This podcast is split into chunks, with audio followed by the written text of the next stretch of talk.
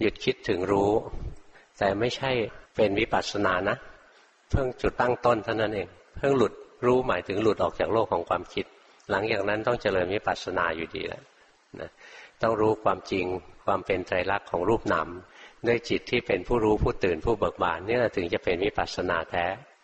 นะถ้าไม่มีจิตที่ตั้งมั่นเป็นผู้รู้ผู้ตื่นผู้เบิกบานนะไประลึกรู้อะไรนะจิตจะถลำลงไปจ้องนะพอรู้ลมหายใจนะจิตจะจ้องลมหายใจนะเพราะจิตไม่ตั้งมั่นเป็นผู้รู้ผู้ดูรู้อิริยาบถสี่จิตจะไหลไปจ้องอิริยาบถจ้องร่างกายทั้งร่างกายเลยนะ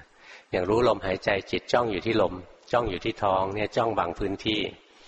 รู้อิริยาบถสี่นั้นรู้มันทั้งตัวเลยแต่บางคนก็ยังอุตส่าห์บีมความรับรู้ลงไปอยู่จุดเล็กๆนะ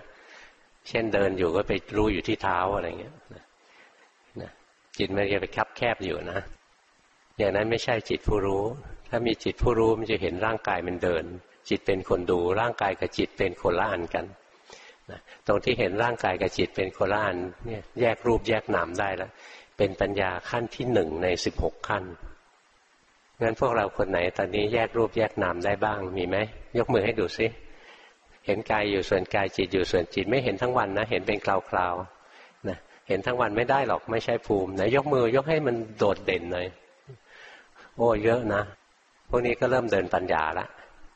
เห็นไหมร่างกายไม่ใช่ตัวเราใครเห็นว่าร่างกายไม่ใช่ตัวเราบ้างเห็นเป็นคราวๆยกมือสินะโอ้เห็นด้วยการคิดหรือว่าเห็นจริงๆถ้าเห็นด้วยการคิดนะเป็นญาณที่สามชื่อสัมมัสสนญาณนะถ้าเห็นจริงๆนะเป็นญาณที่สี่ชื่ออุททยัพพยญาณถ้าเห็นด้วยญาณที่สี่เนี่ยขึ้นวิปัสสนาละนะวิปัสสนากรรมฐานเนี่ยขึ้นตรงญาณที่สี่นะในญาณสิบหก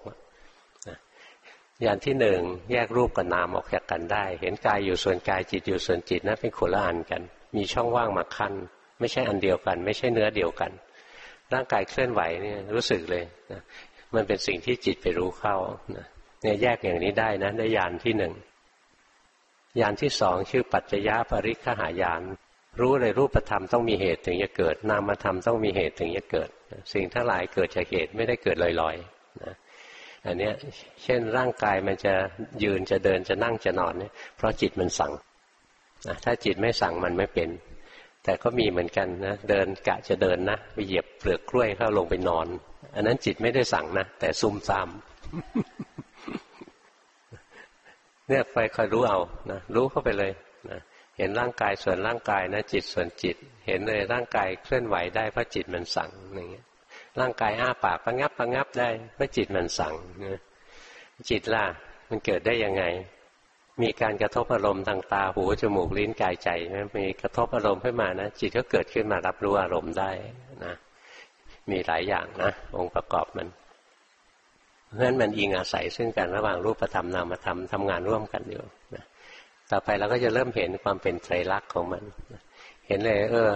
ทุกอย่างตกอยู่ใต้ไตรลักษณ์นะหน้าตาเราวันนี้กับหน้าตาเราตอนเด็กๆ ก็ไม่เหมือนกันนี่เห็นไตรลักษณ์ด้วยการคิดเปรียบเทียบนี่เป็นญาณที่สามนะชื่อสัมมัสสนญาณนะต่อมาไม่คิดแล้วแต่เห็นสภาวะสดๆร้อนๆเลยนะเห็นสภาวะสดๆร้อนๆเห็นรูปธรรมที่หายใจออกเห็นรูปธรรมที่หายใจเข้าเป็นคนละอันกันนะเห็นจิตใจเดี๋ยวสุขเดี๋ยวทุกข์เดี๋ยวดีเดี๋ยวชั่วหมุนเวียนเปลี่ยนแปลงไปเรื่อยนะเกิดดับหมุนเวียนเปลี่ยนแปลงไปเรื่อยการที่เห็นความเกิดดับของรูปธรรมนามธรรมนั่นแหละเรียกว่าอุททยัพพยญาณ